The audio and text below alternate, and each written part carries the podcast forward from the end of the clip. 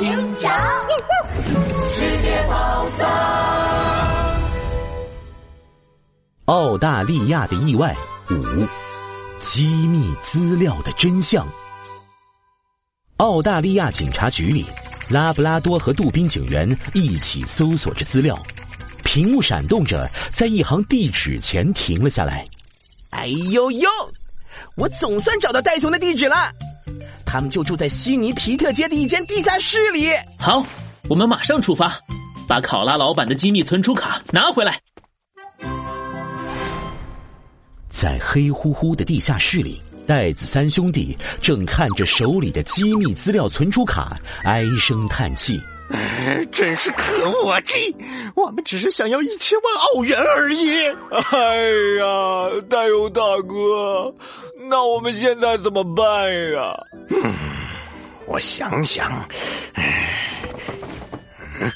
这个小盒子里面的东西肯定很值钱，我要找个人把小盒子里面的东西卖掉。好主意，大哥。呃，不过找谁嘞？就在袋子三兄弟围着小盒子左思右想的时候，门外传来了敲门声。袋子三兄弟吓得立刻紧紧的抱成了一团。大哥，怎么办？会不会是警察来了？完了完了，警察找到我们了！别别别别别怕别怕，我们就装作家里没人的样子，绝对不能开门进。袋子三兄弟在地下室里紧张兮兮的讨论起来，可他们房间的门实在太破了，谈话的声音穿过门上的缝隙，直接传到了屋外。听到袋子三兄弟的话，站在门口的拉布拉多警长乌黑的圆眼睛转了转：“有人在吗？我们是超美味餐厅的店员，想请人参加我们的免费试吃活动。”啊，免费试吃！袋子三兄弟立刻一起冲了过来，兴高采烈的打开门，看见门外的拉布拉多警长和杜宾警员，袋子三兄弟顿时像被雷劈中了一样，僵在了原地。哼，总算找到你们了，快把买买买公司的机密资料存储卡还回来！你你们是怎么找到这里的？大哥，警察来了，我们怎么办啊？你你你你你们别过来！我们是绝对不会把那个什么机密资料储存卡给你们的！机，我现在就把机密资料内容发到网上去！不，戴佑大哥激动的把芯片插进了旁边有些破旧的电脑上，可电脑屏幕一片蓝，什么也没显示出来。袋鼠小弟急了，对着电脑一阵拳打脚踢，刺啦，屏幕闪了一下。跳出了一堆名字和地址，还有手机号码。哎，哎，大友大哥，这些都是谁啊？我也不认识。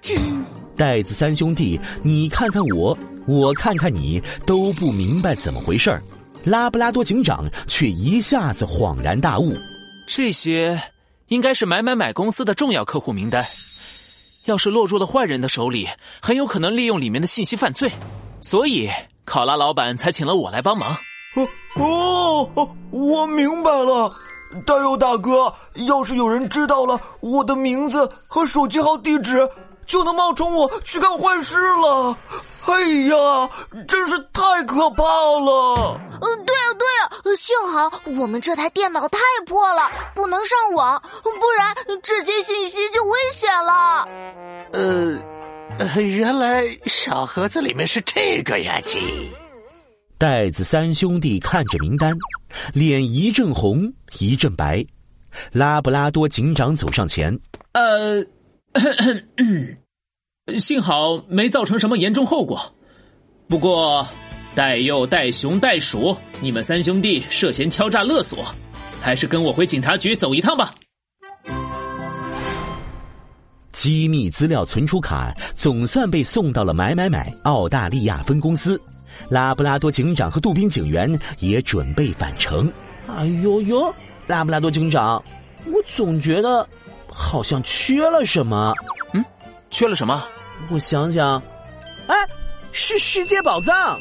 这次世界宝藏组织的人没有出现，哎，嘿嘿，他们一定是怕了我们俩神探警察组合，不敢出来了。